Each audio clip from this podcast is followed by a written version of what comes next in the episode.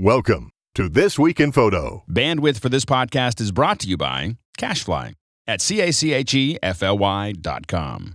This episode is brought to you by Squarespace, the all in one platform that makes it fast and easy to create your own professional website or online portfolio. For a free trial and 10% off, go to squarespace.com and use the offer code TWIP8.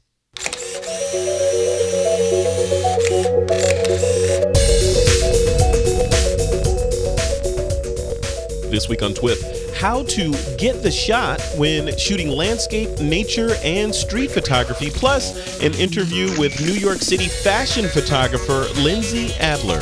It's Tuesday, August 13th, 2013, and this is TWIP.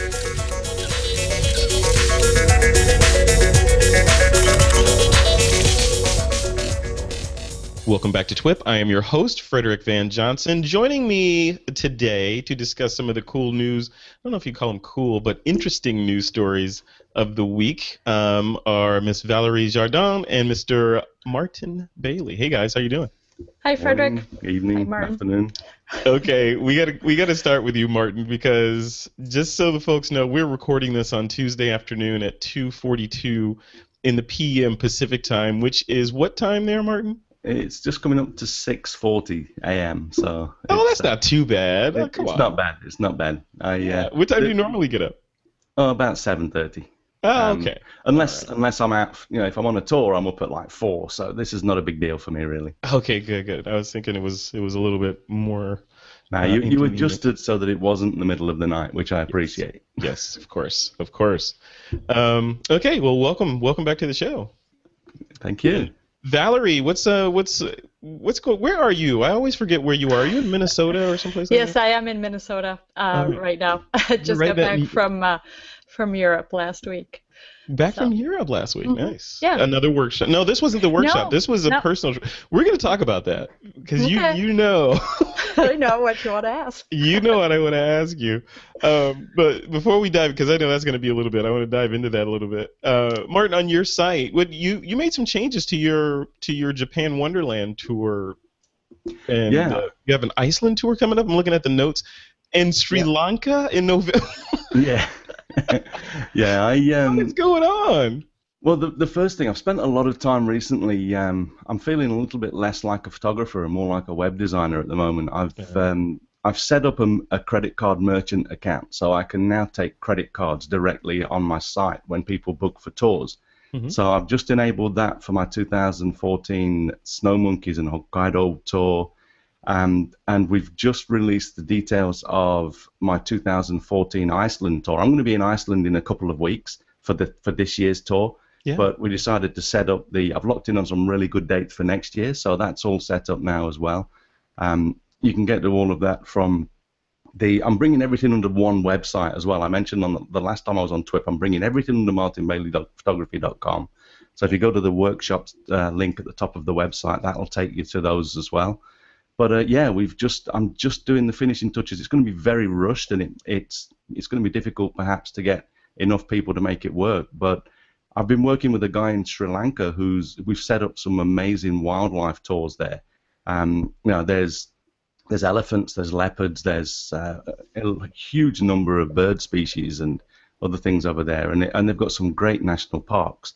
Yeah. And of course, now that the the civil war is over, it's been over a while now. Um, we you know it's opening up again as a country, and it, and it's going to be a, a very popular place to visit, I think. So yeah, I've set that up. We're going to be over there in November, so it's just a few months away now. But we're, we're giving people a 20% discount for the first for the inaugural tour. Um, and th- this is not going to be me running the tour. I'm I'm going to be like the guest host, and it's it's another company. So you know people are going to have to go to. Uh, I'll set up a short link at mbp.ac slash Sri Lanka for people to go and take a look at uh, details of that. But it's going to be amazing. All right, all right. Well, cool. Definitely head over to Martin Bailey. It's martinbaileyphotography.com, right? Absolutely, yeah. Thank All you. right, Valerie. See, I feel like I'm the one that's this. I'm the odd man out here because you guys. I'm looking at your notes, and you've got Australia in February. What's going on? Are you another workshop out there, and you're going to France again, right? Uh, yes, I have two workshops um, that are um, sold out in October, so I'm leaving in a few weeks again. Uh, one, two one-week workshops back to back, one in Paris, one in Normandy, and then the second one in Paris. Um, and then, um, then I'm, now I'm setting up the 2014 France and US workshops, and they should go on the market by the end of August. But I've had um, Melbourne, Australia scheduled for a while, and I haven't really talked about it, but it's already half filled, and that's in February. Wow. So is there's it still half time. Filled or is it yeah, half it's or it's half filled already. it's actually a little over half filled. Okay. And, uh, so it's it's a go, and uh, it's exciting because I haven't really talked about it. It seemed like such a long time away, and now it's like, okay, it's not that far away anymore. So Yeah. that's exciting. That's cool. Well, And I just got back. of you guys. Thanks. Just got back from five weeks. I was in Iceland actually for a few days, and then uh, and then France for a month. So, but that was a family trip. crisscrossing the globe, you guys. You're killing me here. All right. Well, I want to I want to give a quick shout out to our friends over at Kelby Media. They are, um, I guess, with a little bit of help from Adobe, they're giving all of the attendees of the upcoming Photoshop World next month in Las Vegas a full one-year membership to Creative Cloud. So the entire Creative Cloud suite anybody that's going to Photoshop World, presumably you are interested in Photoshop if you go to Photoshop World. Um, but if you go, you automatically get a $600 value Creative Cloud um, uh, membership, which is crazy. So you can kick the tires of everything Adobe makes for a year. Have you ever, you guys ever heard anything like that before? That's, I That's mean, a lot. That's a that's a nice that's- bonus. I think that's unprecedented. I don't think I don't think I've ever heard of a company doing that for an entire year that you get to, I mean, especially if you're doing like a subscription type thing. But anyway, Yeah. Photoshop World runs next month, September uh, the fourth through the sixth. So definitely check that out. Just go over to Kelby site or Google it or something. You'll find it. It's all over the place.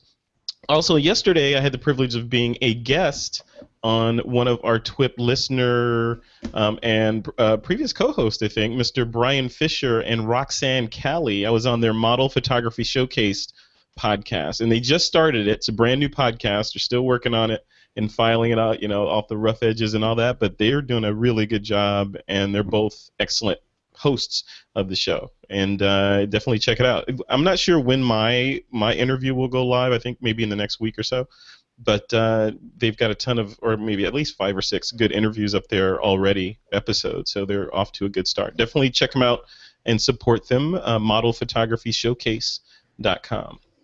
All right, guys, let's jump into. Oh, before before I leave that model photography showcase thing, last night I had Roxanne was on the show. She's a she's a model and the co-host of the show, and she gave me a quote. She said, or it wasn't a quote, it was a joke. So I want to ask you guys. She said, "Why did the hipster burn his mouth on the pizza?" And I know you know because you're looking at the answer that I put. so the riddle is, why did the hipster burn his mouth on the pizza? And the answer is because he ate it before it was cool.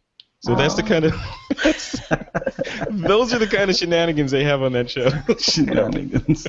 yes, I used the word shenanigans. I'm not even. That's cool. All right, guys, let's jump into the first discussion. The first, so basically, we did this uh, survey. If you're on the TWIP mailing list, you got this survey that we sent out. Uh, I think it was last week, and so far we've had over almost 900 responses in there from folks that are responding to us. You know, basically, it was a, que- a questionnaire asking what you wanted us to change on TWIP, if anything. We were asking about the length. If you like the length, is it too long, too short? And if you haven't responded to that survey, you can still do so. Just go to thisweekinphoto.com and you'll see a um, feedback link or one of the actually it's a blog post. So just head over there and fill that out. But some of the feedback that came back from that was you guys, audience, want to hear more about technique. You want more practical tips on photography and just general how do I do this kind of stuff tutelage. So we decided to focus this episode on that, and uh, so this this this particular segment we're calling "How to Get the Shot," and uh, we're going to kick it off with Miss Valerie Jardin. I know I keep butchering your name, but I'm going to say it however I want to say it. About street photography. So Valerie, you are well. First of all, before we dive into your street photography, I want to talk about the fact that you went. I think you went to Iceland with just that Fuji. Is I that did. true? You yes, took I you, did. That's all you shot with, with was a Fuji I X100S. that yep, that's what I had, and um, and my um, I travel really light because I brought the Fuji X100S, and this was not a photography trip. This was a personal family trip. Mm-hmm. So you know, I wasn't on a workshop with Martin. I would have probably brought a bigger bag. But Martin would not have allowed you to come. Oh, I would. but you know it was so awesome to be to be limited to just the one lens for five weeks i can't even you tell you okay. how You liberating your- no you didn't. well i can't tell you that the thought of my mark my 5d mark ii and all my l lenses didn't cross my mind a couple of times when i was experiencing the experiencing the beautiful landscape of Mhm. Iceland. But crossed my mind. That's about it. I didn't regret anything. Um, I figured, you know what?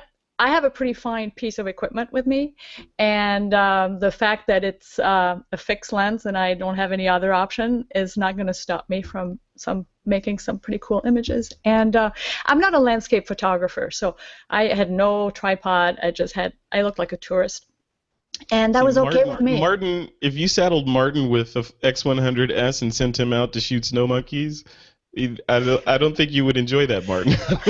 Well, yeah, the snow monkeys you wouldn't be too bad, you know, because you, you're very Getting close to close. them. Yeah, it's it's more the the stuff that's way off in the distance where you need Yeah. the big glass. right, right, Yeah. right. But it was okay. I did a lot of street photography. Even in Iceland, I spent more time in Reykjavik than I did uh, out in the country because that's what I like. Um, but you know what? It was awesome. Paris for five days do- shooting street was great, and the rest of the time I was on the coast, and uh, I had my camera with me all the time, and I think I did some of my best work. So, So let, let's talk about that. So let's talk about just you know just generally street photography and. uh, When you're you're in Reykjavik, right, and you get up in the morning or the, even the night before, what do you do as you prepare for it? Do you pre-visualize like, okay, today this is a big town. Okay, so today I'm gonna focus it's on. It's not. It's very small. I think you should pick Paris as an example. Okay, Paris is- then. Paris, Paris. So, okay, today I'm gonna pick shots by the water. Tomorrow I'm gonna shoot old people. You know, do you do that? And then when you do you previs, and then when you set that up, what's in your bag? You know, when you go out. Okay. Um, unless I'm working on a theme, which happens, like last year I was working on a lovers theme when I was in Europe, so of course you kind of keep that in the back of your mind at all times and you're more in tune Yeah. with that theme. But uh, usually I, I like to go out empty um, and just let the city surprise me. Um, so that's that's what I do. Um, and I don't really prepare a bag. I just uh, now you don't with that X100. You just you Well, just grab it and go now, right? you know, even before, I never brought an extra lens on any photo walk. So even when I was still shooting with a, uh, an SLR, I put a 50 or 40 lens on, and that was it. So uh, that didn't really change my approach. It's just a little more inconspicuous. So that's really good for street photography. I- think now for sure I get away with shots that I probably wouldn't have got away with with a larger camera uh, for street photography. Plus, it's it's you can put it on super silent, so that's really good too. Yeah. Um, nothing even flashes, none of the little uh, um, red light or green light or anything. Uh, so it's it, completely silent. Um, and it's not you're not intimidating because I do candid street photography, but I also do street portraits. And trust me, when you when you approach a stranger and ask to make a portrait, they're a lot more likely to be okay with it if you look like you're shooting with a point and shoot versus a pro looking camera. Mm. So I found that was a lot easier too. Um, so I go out, I bring a bag if I'm out for a long day and it could rain, or if I br- want to bring a snack. But I, for street photography, you can't have your camera in the bag. Leave your lens cap at home. Bring with the Fuji, you need at least three spare batteries, and and um, and I just I just go. It doesn't take any preparation at all. Just to have comfortable shoes and you're good to go. Because I'll be out for 10 hours Wow, ten hours just shooting and shooting. walking. or with I heard that like you mentioned the battery life on that X100. I heard it's not that good, so you might say maybe six hours. yeah. You're actually of actual time out there. Yeah, it's uh, it's pretty bad, but that's about the only negative. So Yeah, not too bad. Yeah. That's great. Awesome. Cool. So Martin, I want to I want to switch gears and, and chat with you a little bit about landscape, and we can cross pollinate here as well, street photography, landscape. Um, but with with the landscape stuff that you're doing, when you take us like like take us in the time machine back on a Martin Bailey shoot when you're or even take it on one of your workshops for example when you have to be prepared to answer questions and you got to be on and there's no margin for error for the instructor saying um you know what guys? My camera's dead. Does anybody have an extra? So what do you do? Like how do you prepare the night before um, and then the day of? What are you out on a landscape shoot with? Well, I I generally work with two bodies anyway because especially with my tours, I you know obviously there's no room for for having a a, a camera body break. Um, It's never happened to me, but I, I also carry two bodies because sometimes I'm I'm mixing wildlife photography with landscape. And when you're doing wildlife, you often have to switch between lenses so fast that you need two bodies, so that it's just a case of reaching for a different body. Um, but but if I'm just wa- walking out for, for landscape alone and I know that that's all I'm going to do, I'll generally have one body. I'll usually go for the higher resolution unless it's going to be bad weather. Um, if it's if it's a possibility that I'm going to be out in the rain, which I love. I mean, I, I'm not a, a fair weather photographer, but if it's going to be rainy, then I'll probably go for the 1DX over the 5D because it's it's weatherproof. Um, but uh, you know, I mean, I've, I'm actually just uh, written a uh, an article for one of the future uh, issues of, of Craft and Vision's photograph mag- magazine about it's called Make Yourself Comfortable, um, and I think that you know, especially with outdoor photography, uh, you it's important to make sure that you're dressed for the occasion. You know, if you if you if you get too hot or too cold, it can get you back in the car and home before you know it. So you know, I mean, a big thing apart from the gear is actually what you wear, making sure that you're you're able to handle the conditions that you're going to be photographing in. You know, one one other thing that I would add on that is, and it goes it goes to being comfortable, and that's food. Oh yeah, yeah, that can end, and you know, go use the restroom freely. But being hungry can Yeah. ruin a shoot, or, or make you rush, or even shaky. You know, Yeah. Yeah. have you have you found that? Do you throw like like uh, candy bars or whatever in your bag when you go out, Martin? Well, I I don't I usually if I'm if I'm going to be out for just say a day here in Japan somewhere, not so much a workshop because work with workshops, I've always got the next meal set up ready. We're just going to go somewhere and we're going to shoot for a while.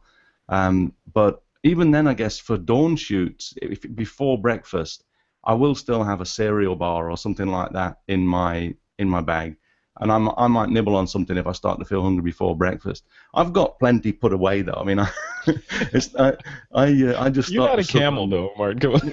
well, no, but I, I just start to suck on some of my reserves if I. Uh, but but I, uh, I you know I, I do generally carry. Uh, I like those little uh, like Weider jelly things that you you can just have one in your in your vest pocket.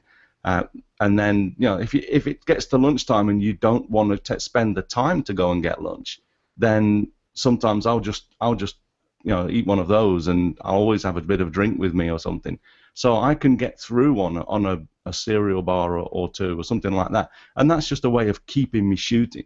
But you know, skipping a meal totally happens every so often. I just forget that I needed to eat. Um, Well, especially when you run a workshop, it's so easy to just, you know, you think of everybody else and then you kind of forget about your own. and you're own on that adrenaline high too, right? So that that helps Yeah. as well. yeah. Yeah, Valerie, do you do you keep food in your bag when you when you go out on Um, these ten hour or six hour long photo? I'm in I'm in big cities, so you know, I kind of sit at a cafe and keep shooting. yeah, yeah, yeah, yeah. What am I thinking? Yeah, of course you're not you're not roughing it. So you guys are like polar opposites. Valerie's like, We yeah, are. I keep I keep food in the cafe over there. That's and Martin's I'm like, yeah, I keep trail mix in my pocket. I love it. That's great. So, um, so okay, so let's go back to Martin on your side. Um, you're out there, you're capturing. When you're on site out there, do you do you find yourself backing up, or do you bring because you know those those little devices where you can stick your SD or CF card into it and it will copy the images over. Do you do Hmm. anything like that, or do you just bring a lot of cards and and tackle it that way?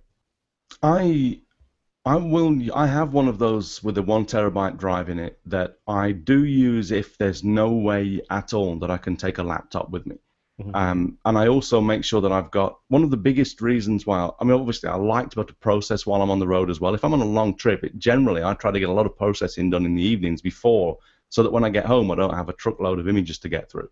Yeah. Um, but if I can't take a, a laptop, then I will take the I, I forget what they're called. They used to be called Color Space. I think they've changed now. But the ones they're great. They're really fast. They their batteries will uh, allow you to download three or four cards before you, they need to be recharged. Hmm. But also, if you plug in an external hard drive to those, you can run a command that makes it back up everything that it has, either totally or incrementally, to an external hard drive. And that means you don't have to trust your images on one hard drive. And that's the important thing. If, if you use any sort of portable um, storage, you just have to make sure. The, the old Epsons do it as well, the P7000, things like that. If you just plug in a, a second external hard drive, USB, then they will. Uh, they have a command that they'll back up all of the, the images that you've got on that storage into the second hard drive. The So- device that you the, the one that you have does it have a, a display on it, and It does, or is it yeah. just blind? It's it's got a display on it. So Okay. Yeah, the the color space one, the the old one that well, the, it's it's newer than the the Epsons that I bought. Um, but they you can buy just a shell, and then you buy a an off the shelf two and a half inch hard drive and stick that in there. Um, so you can you can really get. I mean, nowadays I'm not sure if they support it, but you, there are there are larger hard drives, so you can put those in. But um, yeah, they they have a little screen on, and if you're shooting raw, they they take a little bit of time to look at the images. So you, it's not as though you're you're really using them to view the images. That's just a a, a backup, a, a mental sort of check. You know, just So make you can sure see that, that, there's Yeah. there's something there. Otherwise, Right. you'd be waiting for a flashing light to finish flashing, and then Right, right. And the Epsons, on the other hand, I mean, they, they were called portable storage and media viewers, I think. Mhm. Um, it even says it on the front of them because they had a reasonably big screen. Uh, but, you know, I mean, these days, honestly, I'm, I'm normally away from home for more than a few days and I just have my laptop with me. Yeah. Uh, but again, that means that when I get back to the hotel, I use big, I use like 64 gigabyte and 120 gigabyte cards because I, I often like to flip into video as well. Mhm. And if you if you start to do more than a few minutes of video, that's that that's quite a lot of memory. So Yep. yeah, they I I like to use big cards. I generally don't have to reformat them for a few days if and if I you know if I don't have time to back them up. But I normally the process is I get back to the hotel, I transfer the images to my hard drive on my laptop, and then I put that second hard the second external hard drive in and back everything up to that as well. And then usually while I'm sleeping, I'll I'll stick in a portable time machine backup and just let it. Then everything that's on the on the local hard drive will also get backed up. Yeah. Uh, you know, and, and I actually do a second backup of the ba- of the backup. So you know, I, I always I'm, I'm hearing I'm hearing layers and layers of Yeah. Complexity and backup here, and I'm gonna guess Valerie. Valerie, I'm gonna guess that your backup strategy isn't quite as bulletproof as Mark's. Probably not. Um, no, I'm actually good at backing up, but I don't shoot as much. I mean, this is street photography. You get one shot. It's not like you're doing landscape where you're gonna, you know, go Yeah. back and keep trying. And so, you know, on any given day, I could shoot 50 to 100 frames. You know, so for me, I back up pretty quick. I I have my MacBook Air, two pounds, yes. just a, a 11 inch, which I just bought like the day before I left on my last trip. I was traveling light between the two. I don't think I had four pounds of equipment. That's great. Um, Isn't that crazy? that is just You know- crazy. you know, 50 to 100 frames for me is a travel day. yeah. It's like that's like I'm heading out there. Oh look, look what's out the window, and, and oh, the Yeah. airport's cool. Yeah. Yeah. No, it's uh, so I, I do backup every night, and I don't format my CF or SD cards until I'm home from my trip. So I back up on the on on my hard drive, then on a portable drive, and then I keep my my cards in a separate location. Usually they stay in my with me. That's good. Have you has, have either of you ever had a situation where you lost a day of images because you didn't back up or something failed or something got stolen or something like that? Nope. No? I, th- that's actually leads reminds me of a good tip though. Do grab some of the. You often have to pay a yearly fee for it these days, but SanDisk and Lexar they they have uh, the the card restore or image restore software. Um, I think SanDisk is called um, Photo Restore Pro or Premium or something like that. Yeah. But I mean, as the workshop leader, I've saved people's cards. I always make sure that I've got a working copy of that kind of software on my machine. Yeah. Yeah. What, one guy, when I was in in Antarctica the first time a couple of years ago, um, he said, "I've, I've, I forgot that I'd not downloaded and formatted my card. Can you do anything?" And I'm like, "Yeah, don't touch the card. Just bring it to me." And I, I rescued all of his images from the card. Uh, you know, as because the, I mean, I think it was actually Valerie that was on here before when I mentioned this that when you format a card, all you're doing it's like the book is of all of the pages are still there. All you're doing is ripping out the page, the, the table of contents. Mm-hmm. And if you go back in and and search for it with software, the images are there. It just it's just that you need to rebuild the table of contents to tell the, yeah. the software where they are.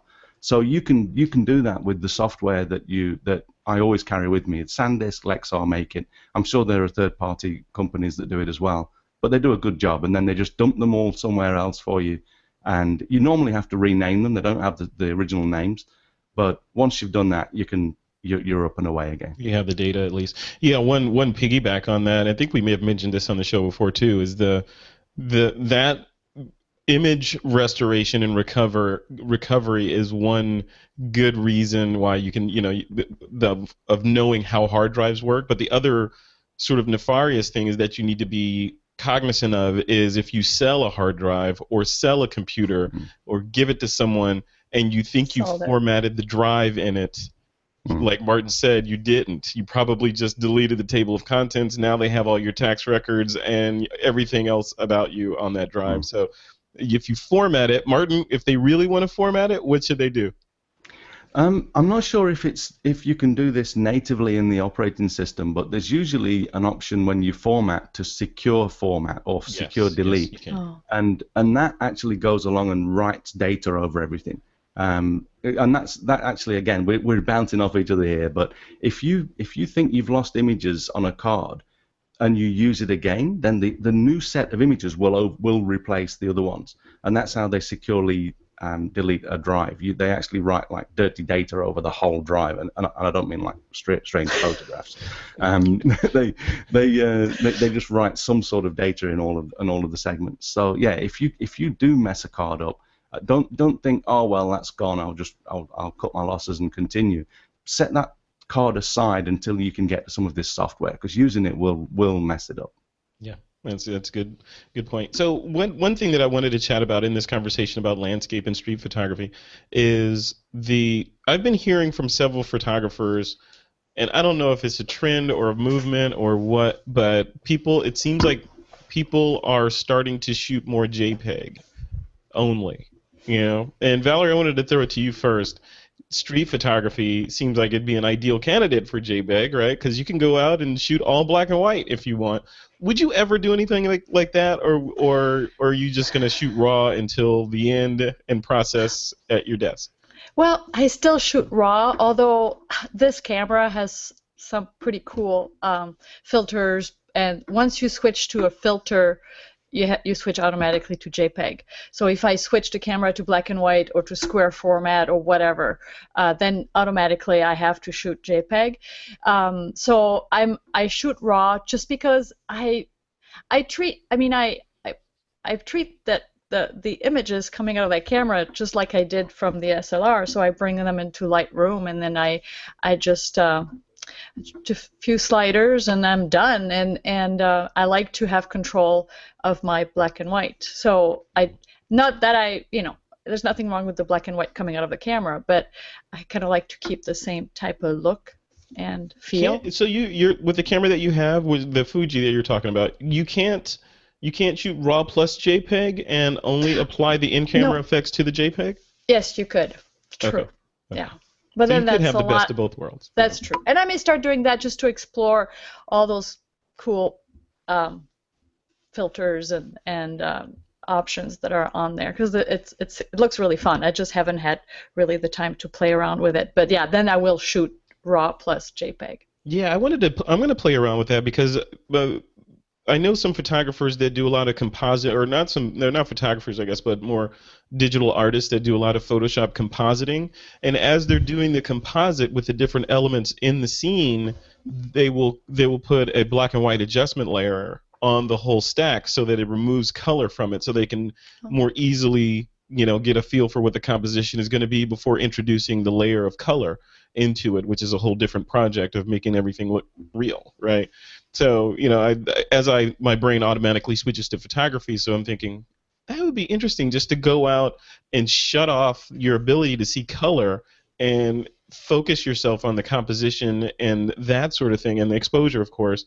And then later when you bring it into the computer you can start introducing color as needed you know that kind of thing. I don't know. Martin what about you? Are you uh, would you ever consider shooting jpeg on one of your when you're out shooting landscape or nature Do you want the short or the long answer? is the short answer two letters yes. um, the the the intermediately long reply is uh, of of course for me no. Um, but a lot of people don't realize they think that it's just about being able to change things later, but it's not. You're actually uh, condemning the quality of the image depending on what you shoot. Um, if you know a JPEG is always going to be compressed to a degree, and to, to not only are you are you going to be saving it in 8-bit instead of 16-bit, so you've got less bits per per pixel, let, less amount of data per pixel to actually save the image. You um, what the camera does, and they're probably getting better. But my my 5D Mark III a few years ago, I took it in for a sensor cleaning before I went on an important job, and luckily before the job I had a, a morning free and I was out doing some some personal work before that. And towards the end of the morning, I realized that they they changed it into JPEG, and I've been shooting JPEG and not RAW. Mm. And later on, when I looked at those images, I had some some shots of some mountains and and rice fields, and I I zoomed into 100% to check the detail, and there was no detail in the rice fields. Each Mm. each grain of each blade of, of rice was um, was all merged into the next. And so they'd actually taken the detail in the texture and mushed it all up. Um, it looked fine at, a, at full, you know, at the full uh, screen, you know, normal viewing, but as soon as you look at it closely, you know, the detail isn't there. And so, I mean, it's not only a, a, a the ability to change things later. It's actually going to, depending on the scene, the amount of texture that you've got in there, you could actually destroy detail in the image as well. Are there for both of you guys? Are there any circumstances where it, it it would be advantageous to shoot JPEG only, in your opinion, Valerie? What do you think? I mean, without that raw Um, safety net in there at all, or all that data, it, just shooting JPEG exclusively. Well, if I wanted to shoot more, I mean, I was actually you I ran out of space on it- your uh, cards because yeah. you didn't bring enough cards. So I tell my to- that's happened to some of my students actually. They're they run out of space, you know, by midday, and and I said, well, just you know, don't start deleting. Just switch to JPEG for the rest of the day if you you know, unless you can buy a new card along the way. But uh, that's about it. yeah, yeah. So emergency situations only. It Mhm. sounds like. Martin, you agree Yeah. with that? If I had to, if I was in an emergency situation, I would literally go back and start deleting old images off Would the you? card before I went to JPEG. Um, just because I know that if, it, again, it depends what you're shooting. If there's not a lot of very fine detail in, in the image and it's a it's a toss up, I I agree with with Valerie's advice, and I think maybe for street photography, Yeah, it's, be all right. It, uh, it, it, it probably isn't going to be a, make a big difference. But for me, when I've got texture in the shot, um, no matter what I, it's there's often a lot of fine texture, and that's what I don't want to, to mess up. And so I I would rather go back and start to delete some images uh, than than go you know than actually switch to JPEG. All right, perfect. Yeah, true. I mean, and and street photography calls for a completely different standard. You know, I mean, this um, it's like if you have to, you know, sometimes you have to compromise the the technical aspect of the image for the story, and the story will always win over the technical quality. Yeah. And sometimes it all comes together, but those are pretty rare instances, you know. So um, it's really all about the the story and not so much about the the pixels. Yeah, I, I think you, I've got I've got three phrases here from you guys. So Valerie, I've got all about the story. I'm searching for the title for this episode. I've got all about the story, and then two from Martin: dirty data and condemning quality. I like the dirty data.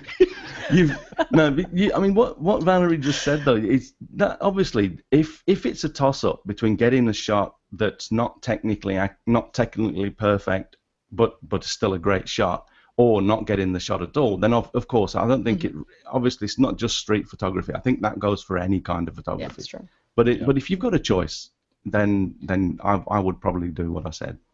Mm-hmm. Love it. Love it.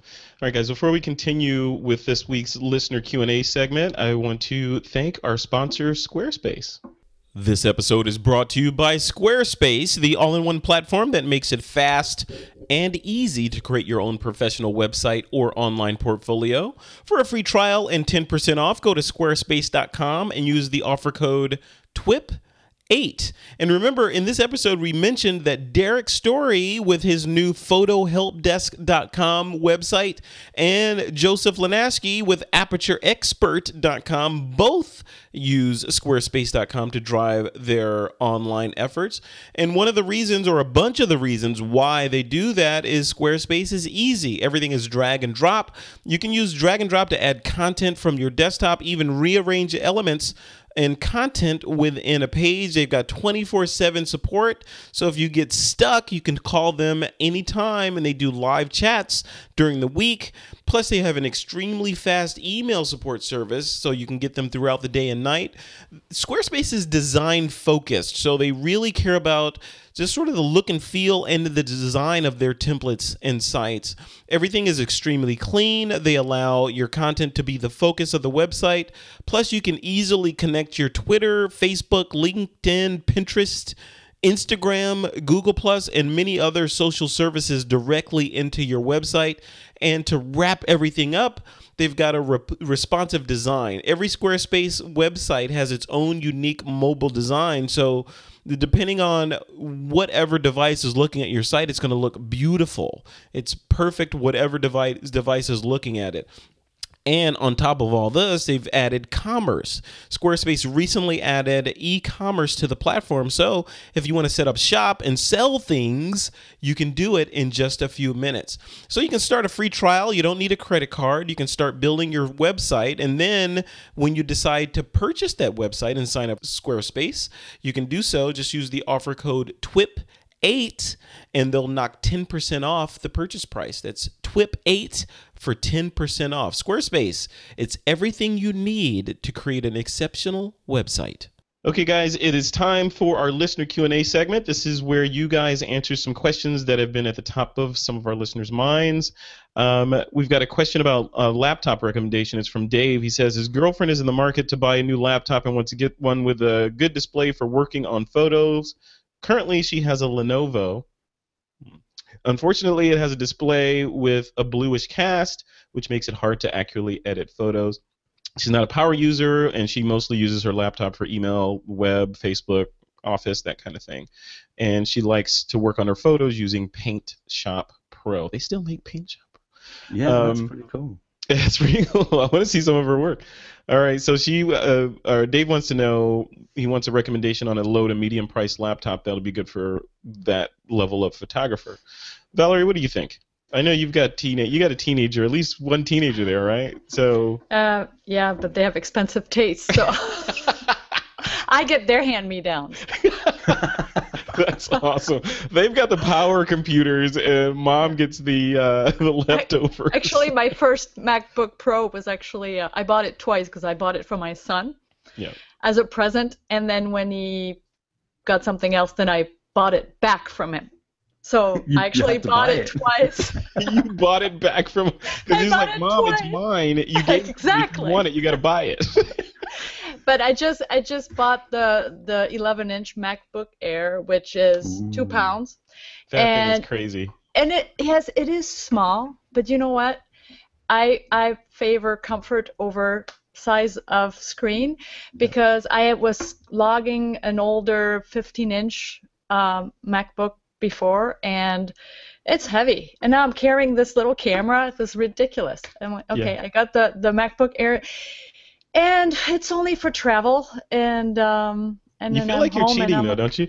Don't you feel like you're cheating when you can make those great images and you only have like three pounds of stuff with you?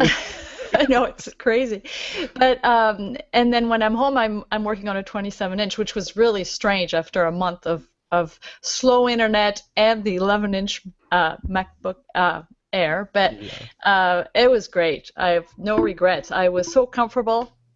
So, So ba- it's a- basically, it's so in this question, in this question from Dave, in parentheses at the end of his question, he says, "Are there particular manufacturers known to have better displays besides Apple?" She's a PC user.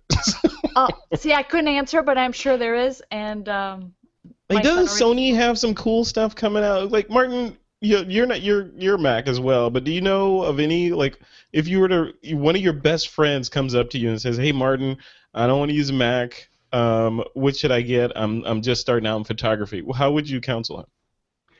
I I would say um, you know for for the listener with the question as well. Um, rather the, the biggest thing is calibration rather than the quality of this. I mean, obviously the quality of the screen matters, but a blue cast that just screams color ColorMunki display or you know if you if you get a they're, they're like two hundred dollars or two fifty for a uh, an i1 display pro or something like that you you need to calibrate it. Um, but then you know if you want to go for a laptop that has has a better screen hp and dell uh, and some asus models have have good screens. And if you if you really want to make sure that it's good for photography just try to check the specs because if you if you can see a lot of them will say something like they they cover ni- the the color gamut is 95% of Adobe RGB and things like that. And and and that's what you want to look for. A lot of the higher end ones have have uh, Adobe R 95% of Adobe RGB some of them only have sRGB um, it'll all work and and it's if you calibrate it you'll get rid of all of the blue tints and things like that. It's not a magic bullet. Some screens are so low low grade that you can't calibrate them up to a you know to, to get them in line with what the real world looks like. But, But- Lenovo, Lenovo should be a pretty good brand, right? yeah I, I used to use a, a Lenovo in my old job um, before I you know before I cut the cord.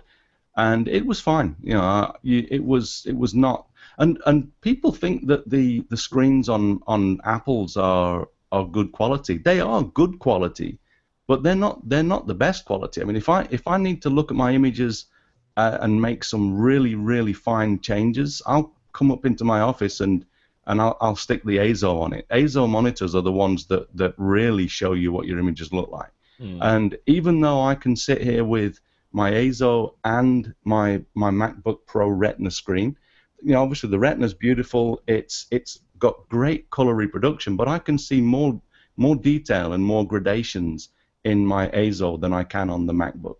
So you know, Yeah. I mean, it, it's just if you really really was do, were doing color color correction or, or any sort of product or printing things like that, then you're going to want to try and get an, an external monitor. And HP do a do a great monitor. Um, NEC do great great external monitors, but the the king of, of that area is EIZO. Uh, I, I was actually talking to a guy at a at a, a, a trade fair here in Japan, uh, one of the people from EIZO, and they've they had a a new uh, I think it was a 4K display, and it was like I think it was like eleven thousand dollars.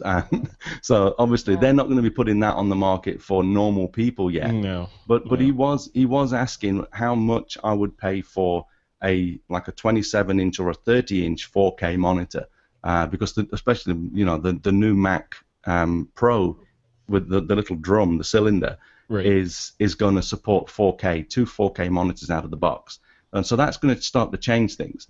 Um, and I was saying I would probably pay I don't know one and a half times what I would pay for a non 4K monitor of the same size. Um, so I think they're coming. I mean, they're not they're not obviously going to listen just to me, but I think they're ga- they're trying to gauge the price of what they what they will be able to charge, and I, I would pay a little bit more. But I mean, I'm I'm kind of sidetracking here. EIZO's the Yeah. way to go if you want ultimate color reproduction. But if she, so for Dave's girlfriend, it sounds like what sh- your suggestion she do is to calibrate that Lenovo that she already has before. Try that first. Yeah. Yeah. Yeah, I mean, definitely. you're not gonna you're not gonna lose anything because even even if you go on and buy a new computer, you should really still calibrate the monitor once you've done that anyway. But if she's only a hobbyist, you know, it's not that big a deal. But Yeah. it could be it could be the difference between buy set spending two hundred and fifty dollars for an i1 Pro Display Pro or something like that, and then be able to continue to use the, the current machine, or you know, if if you still can't get it quite right, then you haven't lost anything because you still still want to you'd be wise to calibrate your new new machine as well. Yeah, well, yeah. Start start with the lowest common denominator first, and then Yeah. grow from there. All right, guys. Um, let's jump into the picks of the week segment. Um, this is the segment where our audience, the folks that are watching and listening to this, can uh, hear our co-hosts suggest something that they should go grab, and the only restrictions are that something needs to somehow be related to photography. Valerie, what is Um, your pick of the week? It's a, a book again, uh, and it's uh, Zack Arias's uh, book. I don't know if you can say that. Sounds funny. Uh, photography Q and A, real questions, real answers, and everyone should read that book. It's uh, it's raw. It's funny. It's so honest, and um, we need more of that. And I think he wrote the book. Um, that kind of stemmed from his Q&A blog, um, and it's um, it touches pretty much any aspect of photography, and um, I just love it. And actually, he was just interviewed uh, by Ibarionex Perello on the Candid Frame, so Mhm. I urge people to listen to the interview. Um, Zack Arias, uh, he- he's also he's also a Fuji user. Yes, I know he's, and I told, I actually spoke to Zack uh, earlier this week. We had a, it wasn't an interview, it was just a, a, a phone conversation. And um, and by the way, I'm trying to get him to come on here. I want to interview Yes. him and be a That'd co-host and all that. So fingers crossed. Um, but uh, I told him he is one of the primary reasons for my exploration into the world of mirrorless is that video that he put on YouTube when he I think the title that he put at the beginning of it was something like the DSLR is dead or something like that. Yeah. like how can you not watch a video with Zack Arias with that at the beginning? So that started that was among the beginning of my journey in into the world of mirrorless. But it's the main reason why I actually bought the Fuji. Oh. after at seeing his work and his uh, yeah. Yeah. and and actually I was so um, inspired by his book that I started my own Q and A blog. So Oh, very cool. Where's that at? uh, it's just through my Squarespace blog. It's a new Q and A I just started this week. So I'm gonna Excellent. I just got a lot of answers. So I'm gonna try to answer maybe three questions a week or so. Very cool. Awesome. Congratulations on that. Thanks. All right. Well, thanks for that pick of the week. The photography Q and A, real questions, real answers at Peachpit Press for around twenty bucks on Amazon. Or yeah, it's published by Peachpit, but twenty bucks on Amazon. Go check it out. And Martin, what's your pick of the week? Yours are always I- you like technical. I like this. What is it? Well, you know what? I'd like to just say what she said because, because um, uh, you know I'm, I've just finished reading that as well, and it's just it's just amazing. So I I'm you know I have something else, but that I can't I can't say enough about uh, about Zack and his his new book and his work and everything. Yeah. Um, but he, I'm, he is gonna- he is inspirational. I gotta tell you. I mean, absolutely. He uh, yeah. when I when I was speaking to him, you know, just like most most all you guys are the same way. You know, all, it seems like everyone that, that we deal with on Twitter, um, and in in photography, when I speak to folks, are just normal, genuine people that like to share stuff. And he seemed exactly like that. You know, just this normal guy, no BS, no Yeah. pretension, just you know, I am Yeah. what I am. You, I, I actually I met him in New York last year um, at the the Luminance uh, PhotoShelter's Luminance uh, show, and he was he was just so down to earth. Um, Yeah. He he we had lunch w- one day. He he walked up and I'd already uh, you know I'd, I'd spoken to him a few times, and he walked up and he's like, "I'm, I'm going to have lunch with my little British Japanese friend," and, and he was he was uh, he, he was just so down to earth. Um, That's he awesome. actually he, he That's what I'm going to call you from now on, by the way. he, he actually I'm kicking myself because he emailed me earlier this week no uh, last week and saying I, I'm going to be in Tokyo at the end of the month. Can we can we meet up? I'm going to be in Iceland. I, I'm in Iceland from the 24th it's the it's the first time I've thought oh no uh, but you know I mean obviously I, I'd rather be in Iceland but it's a close call yeah, yeah, yeah. Well, have him bounce through Iceland on his way to Tokyo. How about That'd that? be nice. so, so my, my pick of the week. I'm actually I mentioned this a few months ago, um, but I'm going to come back to one an, an iPhone app called PhotoPills, and the reason I'm going to come back to, to on that is because the guys over at PhotoPills have sent me five codes uh, to get to download. It's nine nine. It's nine dollars ninety nine.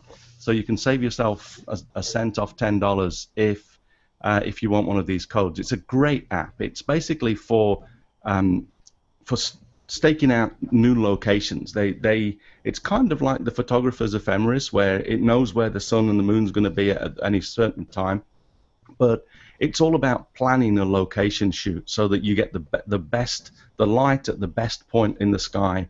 Um, you know, you know exactly where the sun's going to be and your elevation and all of that. And it's got a whole bunch of other features that are just you know great for the photographer. So it, it's like it's like an all-in-one uh, application in some ways as well. But I've got five codes, and um, I, I figured, you know, I, I mentioned this first on Twit, so rather than sending them out to my own audience, I'll give them to the to five the first five people that email me from Twit. And that- what I'll do is I'll set up an email address, photopills, just one word, photopills at martinbaileyphotography.com, and the first five people that email me, um, I'll I'll send a code. And I'm I'll set emailing you now, Martin. So that's the first four people to email. So- so I um, and I'll sort that out for you, Frederick. Don't worry. Yeah. um, but I, uh, yeah, I, what I'll do is I'll also set up an autoresponder. So once these five are gone, you'll just get an email saying, sorry, you know, they, they've all gone. So I won't keep you in suspense. If if you email and you and you get an auto reply straight away, you'll know that you you were too late. But give it a try. I mean, it, it's it's it's That's a great, idea. little I app. like You're, you're so organized. I'm so impressed. I'm taking notes. Setting up the separate email address with an autoresponder. Oh, I'm, I I'm would taking never- notes. I would not Yeah. have thought of that. That, no, I'm going to claim that I, t- I thought of that. And well, thank you, Martin. Uh, that's awesome. Perfect. That's a perfect tip. So my my pick of the week is um, I'm going to go what we talked about at the top of the show, and that's uh, Photoshop World. I'm going to try my hardest to get out to Photoshop World, and if you see me. Um, stop me and say hello because I may be giving away a couple of things from our friends and 500px. But um, uh, yeah, my, my pick of the week is the fact that if you sign up for Photoshop World, you get a year of Creative Cloud. So definitely check that out if you if you were on the fence, because then you can cancel it after that year, and you've had a year to play with Photoshop. You can't you can't really lose with that. So definitely check it out. So that's something they're giving to everyone? Everyone just, that uh, goes to Photoshop World. Okay, even So- people who've signed up, like signed up six months ago, probably. Yeah, I would assume so. Wow. Yeah. Yeah. That's impressive. Yeah, I mean that's uh, like I said, that's unprecedented, and it's you know I guess it's the kind of thing you can do when you're when you're selling bits, right? I mean you couldn't do that if you were selling iPhones, but you but it's uh, it's still there's a high dollar value associated with Adobe software, and it is industry standard for most of what creative folks do today. So if you're just getting into photography and you're you want to dive into Photoshop, you can get Photoshop for free and then get on YouTube and look for tutorials on how to use the thing, or go to Kelby Training or whatever, you know, and get all this training and learn how to use it. Then after that year, if you say, you know what, it's not really for me, you can cancel it. You know, you don't have to worry about it. So I thought it was I thought that was really generous and cool of both Kelby, the Kelby crew, and Adobe to put that out to the photographers.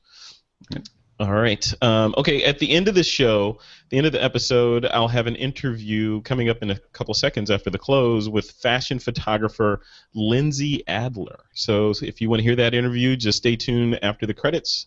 We will uh, we'll roll that for you. But we're at the end of of another episode of this week in photo. Valerie, where would you like the listeners to go to keep up with you? Uh, just to my website, my Squarespace website, uh, and it's valeriejardinphotography.com. V A L E R I E J A R D I N photography, all in one word. I have come to the realization that I am never going to pronounce your name the way it's intended to be pronounced. I've come to terms with that, Valerie. All right, Martin, where would you like people to go to keep up with you?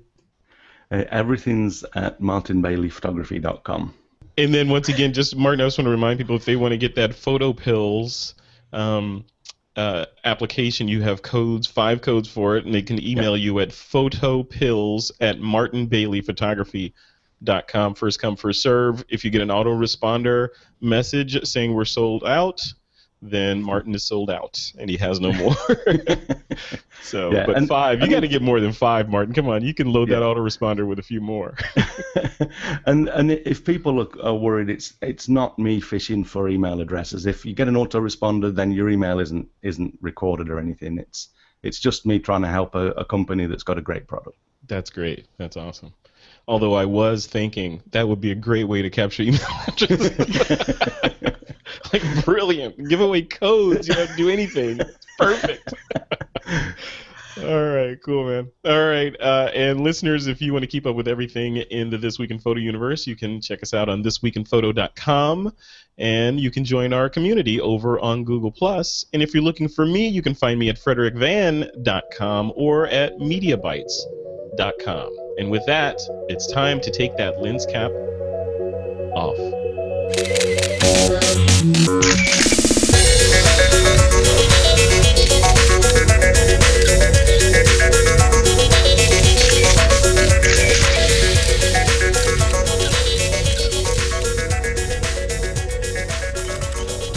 Week in Photo is a Pixelcorps.tv production, produced by Suzanne Llewellyn, with technical producers John Riley and Alutha Jamakar. Okay, I'm here with uh, Miss Lindsay Adler. She's a New York-based photographer, as I said a minute ago. Um, she's taken time out of her busy schedule today to chat with us about some of the amazing things that she's doing and involved with, and just photography in general. I want to get an idea of what life is like from the the standpoint of a hotshot New York photographer. So.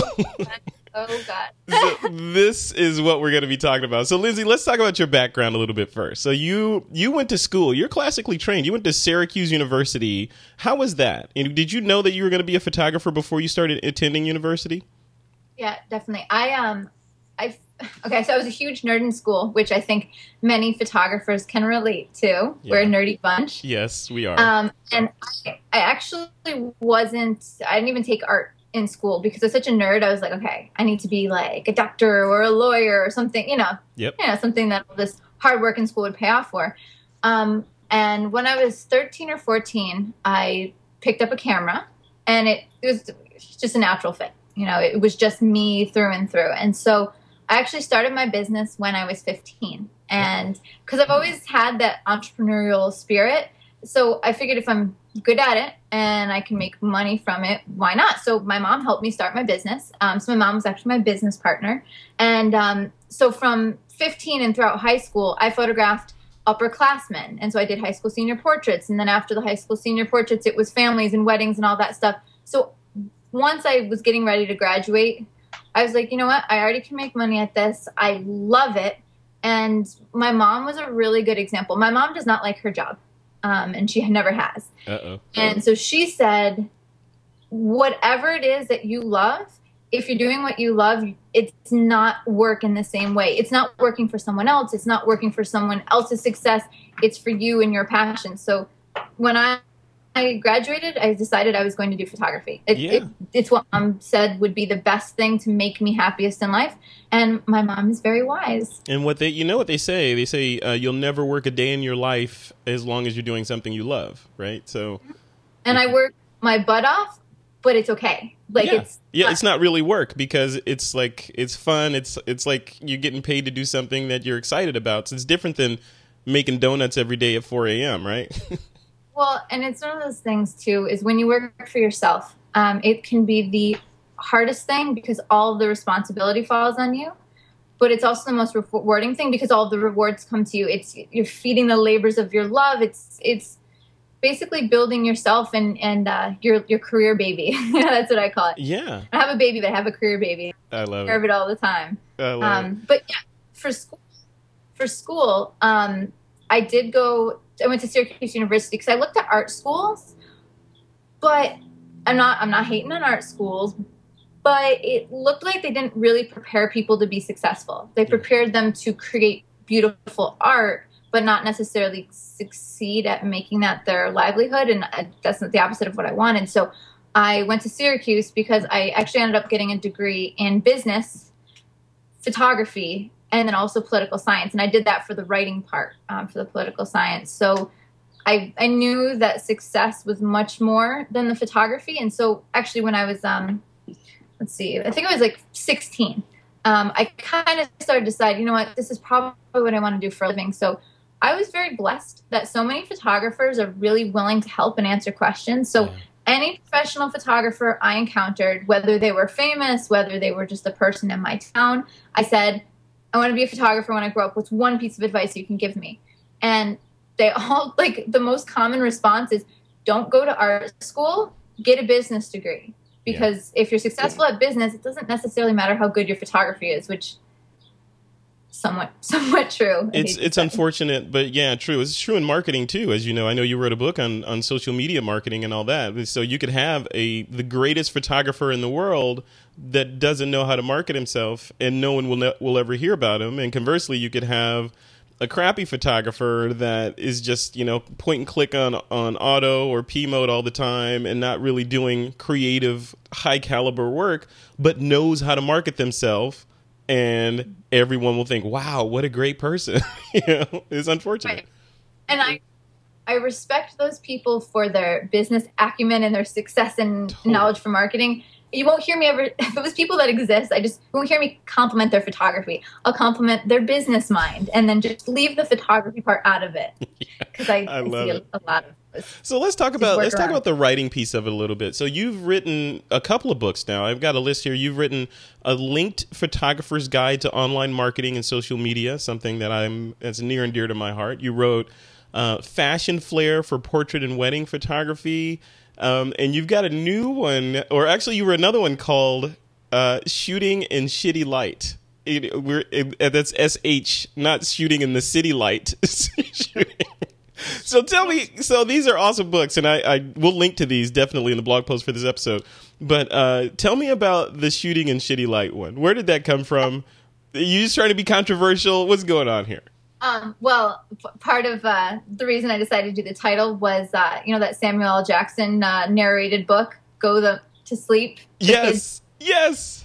So I was like, that made me laugh. So that's why I was inspired. But the real reason that I did it is, um, you know, the first book I did was on social media because I found that I wish that book had existed for me so I could learn how to grow online. I had to figure that out myself. And then um, one of the things I picked up along the way um, with my business is that when I started using, you know, fashion techniques in my work, it helped me grow. It helped me be a better photographer. So I wrote a book on that. So I was kind of progressing. What are the books I wish existed when I was growing to save me time and save me, you know, a lot of effort. And so for the third book, I was trying to figure out, okay, really this time, instead of, you know, stumbling across a concept, really thinking, what is the number one book I wish when I started off existed? And this was it. Um, I was a portrait and wedding photographer, Mhm. and I was constantly encountering situations where I'd walk into the room or walk into the situation, and my heart would race in horror at how bad the light was and the Mhm. fact that I was overwhelmed because I didn't know what to do with it. And my job as a photographer, I can't complain about it. I just have to find a solution. And so I went through a lot of pain, a lot of suffering, a lot of jobs where I didn't do a good job um, because it was shitty light that I didn't know how to handle. So the book um, that I wrote, and I co-wrote it with my friend Er- Erik Valind, um, and the book that we wrote was the top 10 worst lighting situations and then how to handle it simply. Um, because it- my eyes would just glaze over when people would start getting too complicated and, and you know, five flashes uh, off camera, two to light the ceiling, one, fa- and it would just Right. make the me lighting ratios and this and inverse square law. Yeah, yeah, right. Yeah. it doesn't need to be that complicated. So that was what that book was for, just because I wanted to help people not go through the suffering that I did starting my career. Love it, love it. And then another one you've got is this one. There's another one that's coming out called Creative Fifty Two, right? What's what's that about? Is that fifty taking a shot, being creative every week, or what are we talking about here? Yeah, so that's I mean that's basically the idea. The reason this started is uh, after after college, um, I went to London to be a fashion photographer, Nice. and I got a meeting with this big editor um, at a, a, a big magazine. And so this was, I just started over in London. So I figured this was my in. Like this meant that I was going to be successful and th- this was it. This was the start of my career. And so I met with this guy and I brought him my portfolio and uh, he looked through the entire thing and he didn't say a word. And at the end, he passed the book back to me and he looked me in the eyes, like straight in the eyes, and said, um, I would start again. I, I would do your portfolio over from scratch. And uh, I wanted to die. Yeah. Probably the worst thing you could ever hear. Um, and the reason he said this, and I you know, was able to ask him why, he said that um, my pictures were pretty and all. You know, they were well composed and well lit and all that stuff. But he said that I blended in with the crowd. Um, there was nothing unique about my work. There was nothing eye catching. And in the scheme of it, if you're trying to succeed in this world, the minimum, the bare minimum is having the techniques down. And, and but after that, it's standing out from the millions of people that want to be photographers. He's like, I look at 10 photographers a week, they all blend in unless you've got something new to offer. And the same thing, if someone's looking through, um, looking for a wedding photographer, if everyone's work looks the same, you just blend in. So, um, that next year, um, I instead of just doing client shoots, you know, which sometimes are boring, and you're just kind of, for me, I was shooting lookbooks or you know basic model shoots. Um, once a week, I gave myself an assignment to shoot something more creative, and so all the work that people praise me for now did not exist before I had that harsh criticism. Um, so I was able to actually give myself a new portfolio very That's quickly. Um, and I actually turn over my work, most of it. I would say 75% of my portfolio is new almost every single year. That's So- that's great. So that's one of the things I want to talk about. So you you talked a little bit about your transition from some from being a high school you were in high school and also shooting the upperclassmen and then moving on with your mom's encouragement into being a professional sort of portrait and wedding photographer and then now a fashion a successful fashion photographer. How do you make that transition from weddings and portraits to fashion? What was what was the catalyst? Was it like getting meetings with key people? You know wh- how did you do that so I it started off by the best thing that college was for me was you know the business was good, but the photography part wasn't about learning techniques. It was forcing myself to try everything. Um, so at the end of my career in college, I had done um, food photography and product photography and portraits and photojournalism, and at the very end, I had a class that taught me fashion photography, kind of the, the masters of it. So it was kind of I got bit by the fashion bug, you know, and I loved it because it was the closest thing to fine art, but it fit me better because I was able to have, you know, visual goals and purpose and all of that stuff. So, um, long story short, is I was running my portrait business and I started to use some of these fashion techniques. And then I discovered that I really wanted to do fashion photography in New York. And so, what ended up happening is I would reach out to people in New York City and pitch ideas. I have an idea for a shoot that looks like this, and I would put together a mood board. So I'd have like ideally what the hair and makeup would look like, and ideally the model and the clothing and the location. And so I just started to test with people. I started to test with like hair and makeup, and I convinced some agencies to send me models. And this doesn't have to do with me having like amazing work or anything at the time, because if you saw my work, that was not the case. um, I just regular portrait work. Um, but what I found is a lot of agencies just wanted to see that you have pretty portraits of women, basically. Um, and so I was able to get them to send me girls. And so I built it. You know, once I had some good models, I was able to get some good hair and makeup. Once I had good hair and makeup and uh, models, I was able to get good clothing and then able to reach out to publications. So the big thing that helped me transition is uh, actually my wardrobe stylist. So I met my wardrobe stylist on the place that many people are like, "What? I can't believe it." I met her on Model Mayhem. nice i was going to ask you I- about that wow My amazing wardrobe stylist that I work with on almost every project to this day. Um, and we ended up kind of growing together. But for her job, she already had all the connections. She already knew publications. She already knew celebrities. She already had the connections with the clothing companies and, and whatnot, the designers. And so once I proved myself to her, meaning we did a shoot together, I was professional. She liked the images. I respected her. I was timely, all of that. Then you know, she loved working with me. And so then she would say, Well, let me introduce you to this person. And well, I've got a contact at this magazine.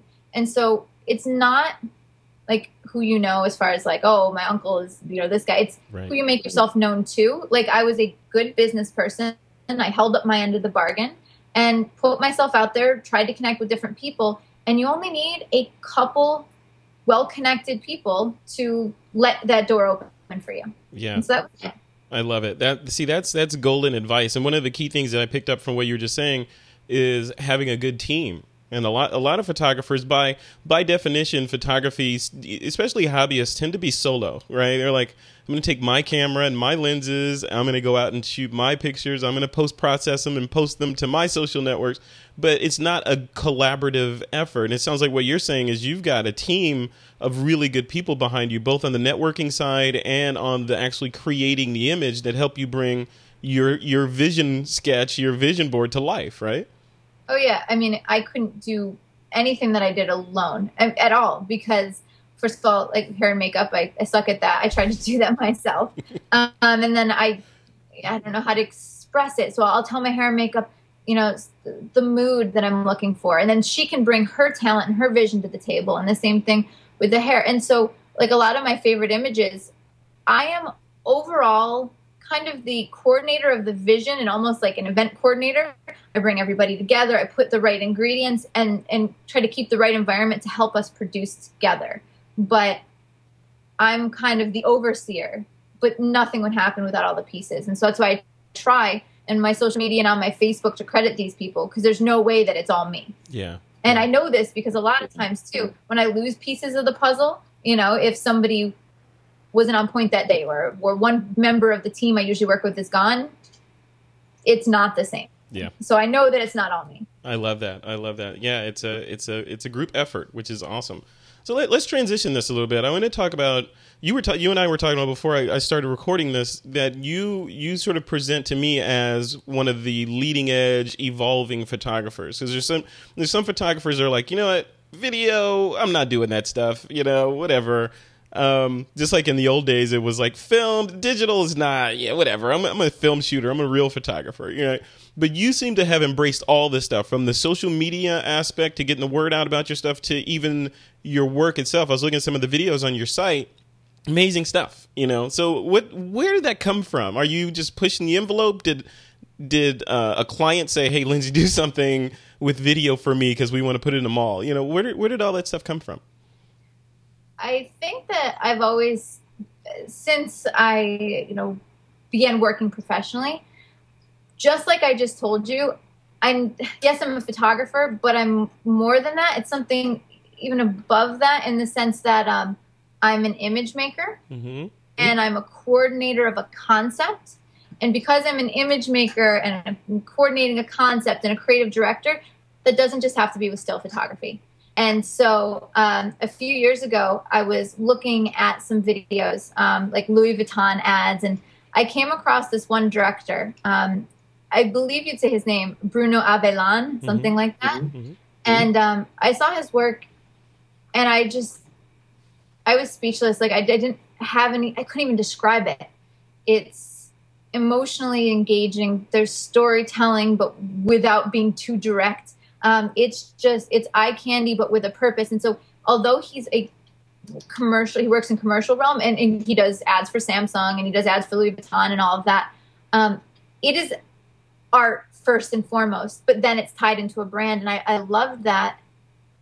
And I was so inspired, I wanted to try video because I realized, you know, I'm just as attracted to the moving images that he creates as I am to still photography. So um, I actually began kind of backwards from what you would think. I began before I began shooting hmm. because, again, I was a coordinator of vision. So what I did is I reached out to some directors online. I did the good old fashioned Craigslist and, and uh, Google searches to find um, people that had directed or had uh, done some DPing. Um, you know, the director of photography shooting using the camera there um, for um, a variety of things. Like I found some guy that had done some Ralph Lauren ads. I watched the credits at the end and I reached out to him and I just kept asking. And what I realized is it's never it never hurts to ask. So I asked a ton of people, and a lot of these people, just like me, um, you get the bills paid with the boring stuff often, um, but you live for the creative stuff. And so a lot of these amazing people I reached out to said yes because they're doing all the bill paying stuff, but don't get as much of the creative. So I was able to direct several beautiful pieces right off the bat because I didn't have to know at that point what kind of camera that is or exactly what piece of gear that is, but I could explain what I wanted the shot to look like, what I wanted it to accomplish, what I wanted the lighting to be. And so I take all those pieces and I could direct something. Now, um, maybe because I'm a control freak, I like to shoot a lot myself because um, I like to be behind that camera and I like to sometimes just holding it and seeing the shot in your hands changes what you want. Um, yep. So, yeah, so it started off purely personal projects. And then it transitioned to the fact that, um, for example, last season, um, a couple, well, one in particular, a fashion designer had seen my fine art um, film somewhere online and said, Can you do a fashion film for me? And what we're going to do is we're going to use our new pieces for this uh, this new collection. We're going to play it huge on a screen at Fashion Week when we introduce our collection. And as soon as it ends, we'll have the models walk down the runway. And so I was able cool. to do pieces like that. You know, that was great. Um, and then, of course, the stuff that pays the bills a lot for me are actually kind of called like fashion portraits, or they're basically branding images for celebrities and athletes that they'll say, okay, these this is the uh, vision or the message I want to communicate about myself.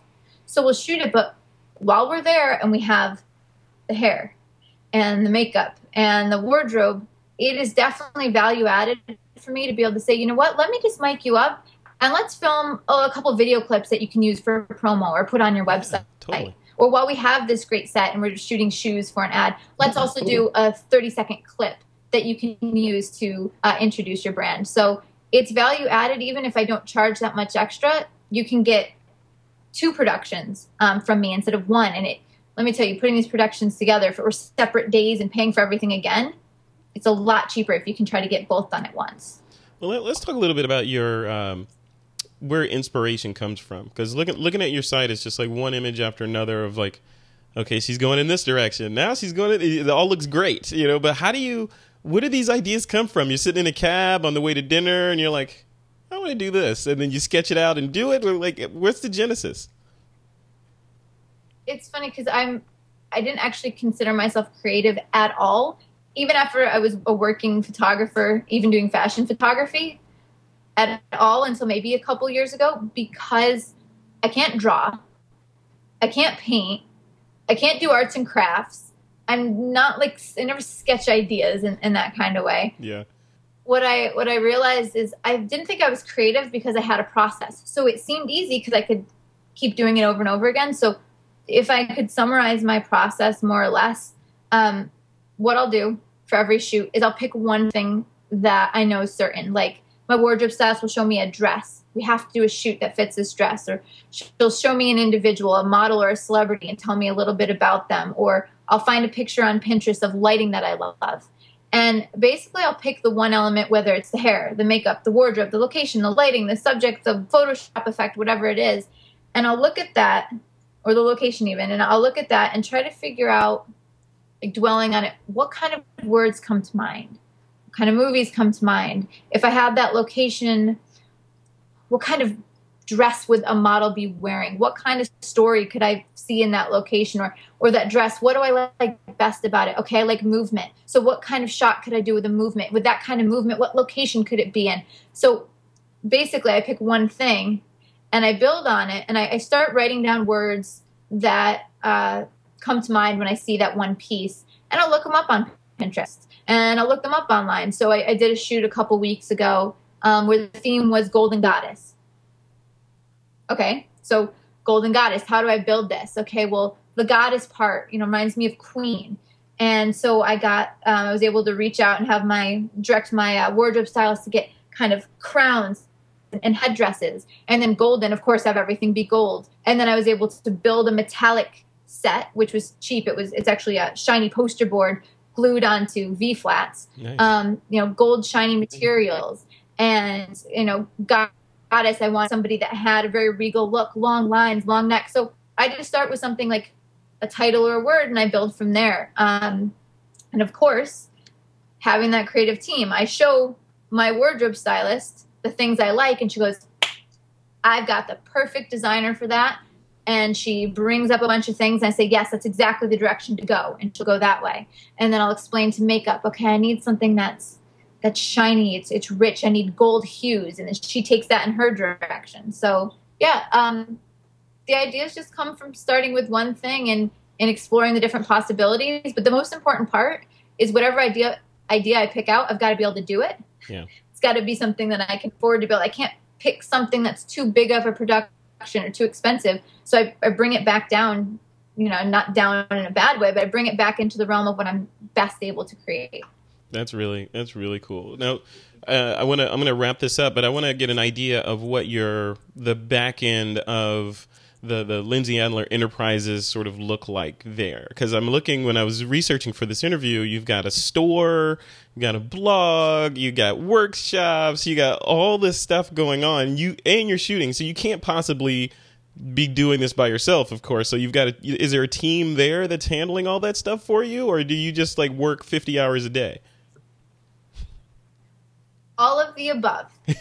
um, right well right now i'm in my apartment so this isn't the the real behind the scenes um, i have a studio in chelsea um, and i have a studio manager jeff who handles everything that i can't or that i need to helping me organize calling and setting things up and then behind me actually is becky um, she's my intern and so whenever i have shoots where i need something um, set up or i need her to purchase something, she'll take care of that. And then she helps train other assistants. When I'm done with the shoot and she'll back things up for me, I'll select my favorite images and she organizes for the toucher and make sure it's up to the standards that I want for a retoucher. Um, I mean, just anything and everything kind of these two handle. Um, got someone handling my taxes. I actually actually recently hired my mom to handle all the administrative work. Nice. Um, and mom's like, really nice yes, it all comes back.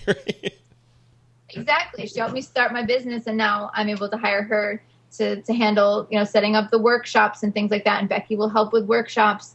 Um, and I, I the rest I contract out. I have a graphic designer. Um, I have a guy that does my web um, and store management, helps me some, with some stuff for social media. Who helps kind of on retainer monthly. I have a guy that I regularly hire to help me film and edit behind the scenes. So about I would say we'll say about 18 months ago, I was completely, completely a one man show mm-hmm. with no help, no interns, no studio manager, no nothing. But what I saw is that I was trying to hold on to my money too closely because I was working so hard, but then I couldn't make more money and I couldn't grow and I couldn't pursue uh, different projects that I wanted to do. So I started contracting people out and it helped me grow exponentially. So I'm able to do all those things Zeke listed. Like Jeff um, helps me coordinate uh, creation of apps. I have a couple iPad apps and I work on my book stuff and um, educational videos. So in the end, it's still about the team and knowing that you can't do it all yourself. And uh, I think photographers we're definitely control freaks. I mean, that's why we like photography. We control the frame, we control the people, we control the lighting, we control everything. And sometimes you only grow by letting go. Yes, I love that. Uh, that's a that's a good title for this interview. Grow by letting go. See, and you know, one of the things that I'm I'm getting is I'm hearing like even your shoots you're you're kind of at the center where you're you're you're the puppet master and you're like okay this is going over there and you're pulling all this stuff together and it extends out now you've it seems like you've applied that sort of methodology to what you're doing in your business as well you're at the center kind of calling the shots but you've got a bunch of really capable people around you helping with the, the bits and pieces and so that you can make a, something greater than the sum of its parts that's which is really awesome definitely. I, I always have a million ideas, and I always have to figure out which one is the best one. Yes. And then call on everyone else to help me out with them. I love it. So, where would you like uh, the audience to go to sort of check out your work and and these books that we mentioned in the beginning and all things Lindsay Adler? Sure. I'm, I mean, in social media, I'm active on Facebook. I mean, if you search Lindsay Adler Photography, you'll find me. And I am on Twitter at Lindsay Adler. But probably the place to see the most updates and what I'm doing regularly would be my blog, um, which is blog.lindsayadlerphotography.com. And there's a link on there to my portfolios, and there's a link on there to the store. It's kind of the hub for everything that I do. And if you need to find me on any social media link, you can find me there.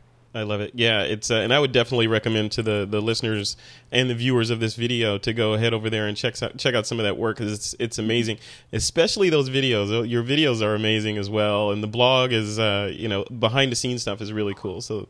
Thank you for taking the time to do this. Um, it's been a great interview, and uh, we'll talk to you soon.